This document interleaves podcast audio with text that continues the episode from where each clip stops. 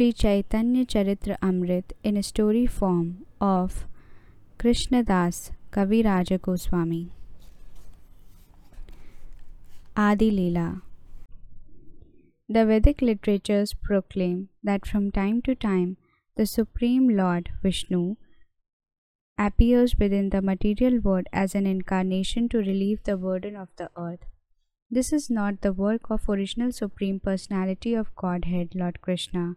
However, for it is his expansion, Lord Vishnu, who maintains the universe by accepting his role as Sattva Guna Avatara. And yet, it is so happened that the time for removing the burden of the earth coincided with Lord Krishna's scheduled appearance at the end of the Dwapar Yuga. During the 28th Divya Yuga of the Vaivasvata Manvantara. When the complete personality of Godhead descends, all the incarnations appear within him and he kills the demons in his feature as Lord Vishnu. Lord Krishna personally descends within the material world for two reasons. He wants to taste the sweet essence of transcendental mellows and he wants to propagate within the world devotional service on the platform of spontaneous love. With this in mind, Lord Krishna thought as follows The entire universe is filled with the conception of my majesty, but love that is weakened by feelings of awe and reverence does not satisfy me. The love of one who regards me as the Supreme Lord and himself as a subordinate cannot control me.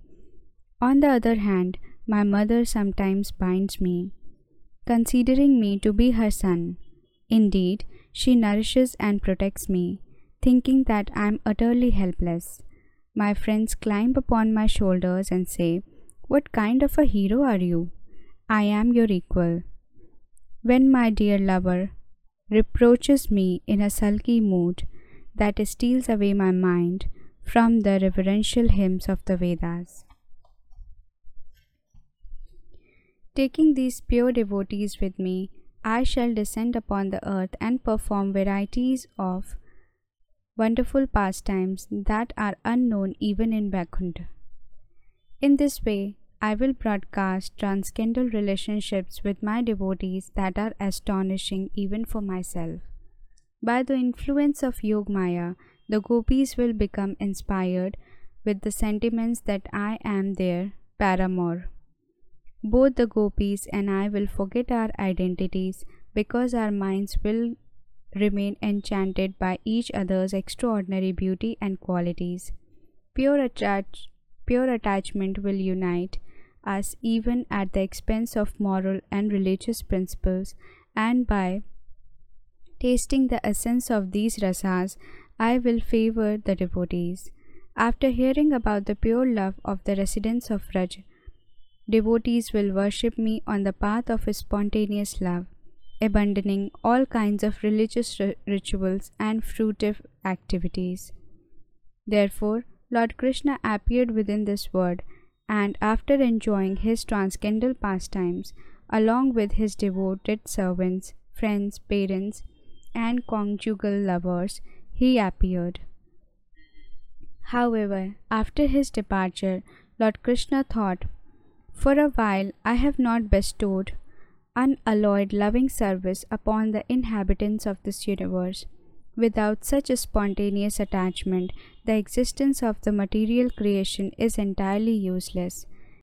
Everywhere people worship me according to the Shastric injunctions, but simply by following the regulative principles, one cannot gain the loving sentiments possessed by the devotees of Vrajbhumi. Knowing of my opulence, the whole world looks upon me with awe and veneration. But devotion made feeble by such venerance does not attract me. Therefore, I will personally inaugurate the religion of the age, Nam Sankirtan. The congregational chanting of the holy name of the Lord. By accepting the role of a devotee, I will make the whole world dance in ecstasy and realize and thus realize the four mellows of loving devotional service. In this way, I will teach devotional service to others by personally practicing it. For whatever a great personality does, common people will follow. Of course, my plenary portions can establish the religious principles for each age, but only I can bestow the kind of loving devotional service that is performed by the residents of Vraj. Besides this secondary reason for Lord Krishna to appear once more, taking the form of a devotee, there was another confidential purpose of a very personal nature. Even though Lord Krishna had tasted the essence of loving mellows by performing his conjugal pastimes in the company of the gopis, he was not able to fulfill three desires. Therefore, after his disappearance, the Lord thought, although I am the absolute truth and the reservoir of all ras- rasas, I cannot understand the strength of Radha Rani's love, with which she always overwhelms me. Indeed, the love of Radha Rani is my teacher, and I am here dancing pupil. For her love makes me dance in various novel ways. Whatever pleasures I get by tasting my love for Srimati Radharani, she, re- she relishes 10 million times more by her love. Although there is nothing greater than Radha's love, since it is all pervading, it nonetheless constantly expands and is completely devoid of pride. There is nothing purer than Radha's love, and yet its behavior is always perverse and crooked. Sri Radhika is the highest abode of love, and I am its only object. I taste the bliss to which the object of love is entitled. But Radha's pleasure is ten million times greater than mine. Therefore, my mind becomes mad to taste the pleasure that is experienced by the abode of love, although I cannot do so. Only if I can somehow become the abode of that love will I be able to experience its joy. This was one desire that increasingly blazed in Lord, Lord Krishna's heart. Then, upon seeing his own beauty, Lord Krishna began to consider as follows My sweetness is unlimitedly wonderful. Only Radhika can taste the complete nectar of my sweetness by the strength of her love, which acts just like a mirror whose clarity increases at every moment. Although my sweetness being without limit, seemingly has no room for expansion. It shines forth with newer and newer beauty and thus constantly completes the mirror of Radha Rani's love as they both go on increasing without admitting defeat. Devotees taste my sweetness according to their respective love.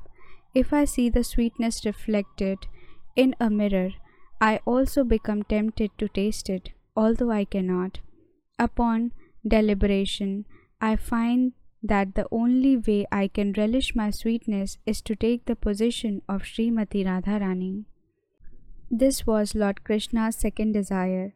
His third desire was expressed while thinking as follows Everyone says that I am the reservoir of all kinds of transcendental bliss, and indeed, all the world derives pleasure from me alone. Who then could give me pleasure?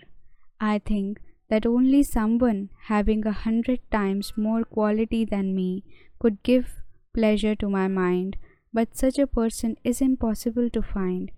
And yet, in spite of the fact that my beauty is unsurpassed and gives pleasure to all who perceive it, the sight of Srimati Radharani gives pleasure to my eyes. Although the vibration of my flute attracts everyone within the three words, my ears become enchanted by the sweet words spoken by Radharani. Although my body lends its fragrance to the entire creation, the scent of Radharani's limbs captivates my mind and heart. Although there are various states, tastes due to me alone, I become charmed by the nectarian taste of Radharani's lips. Although my touch is cooler than 10 million moons, I become refreshed by the touch of Srimati Radharani.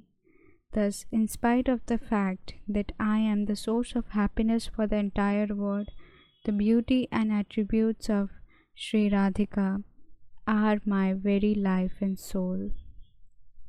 My eyes become fully satisfied by looking at Srimati Radharani, and yet when she gazes at me, she feels even greater satisfaction.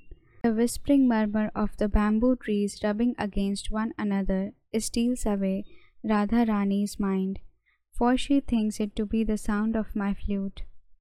She embraces a tamala tree, mistaking it for me, and thus she considers I have gotten the embrace of Krishna, so that my life has now become fulfilled.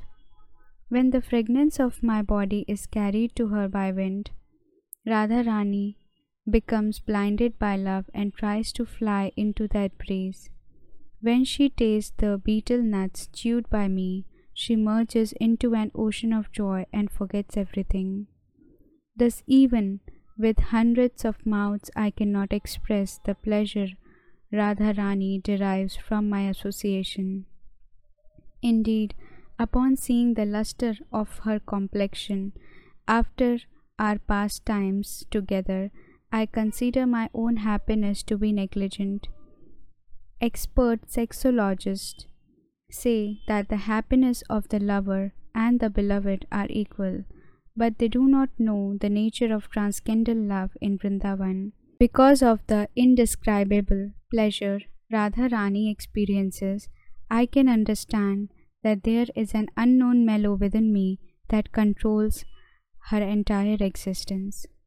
I am always very eager to taste the joy that Srimati Radharani derives from me, and yet in spite of endeavoring, I have been unable to do so. Therefore, so that I can fulfill my three desires, I will assume Sri Radhika's bodily complexion and ecstatic, loving sentiment and descend as an incarnation.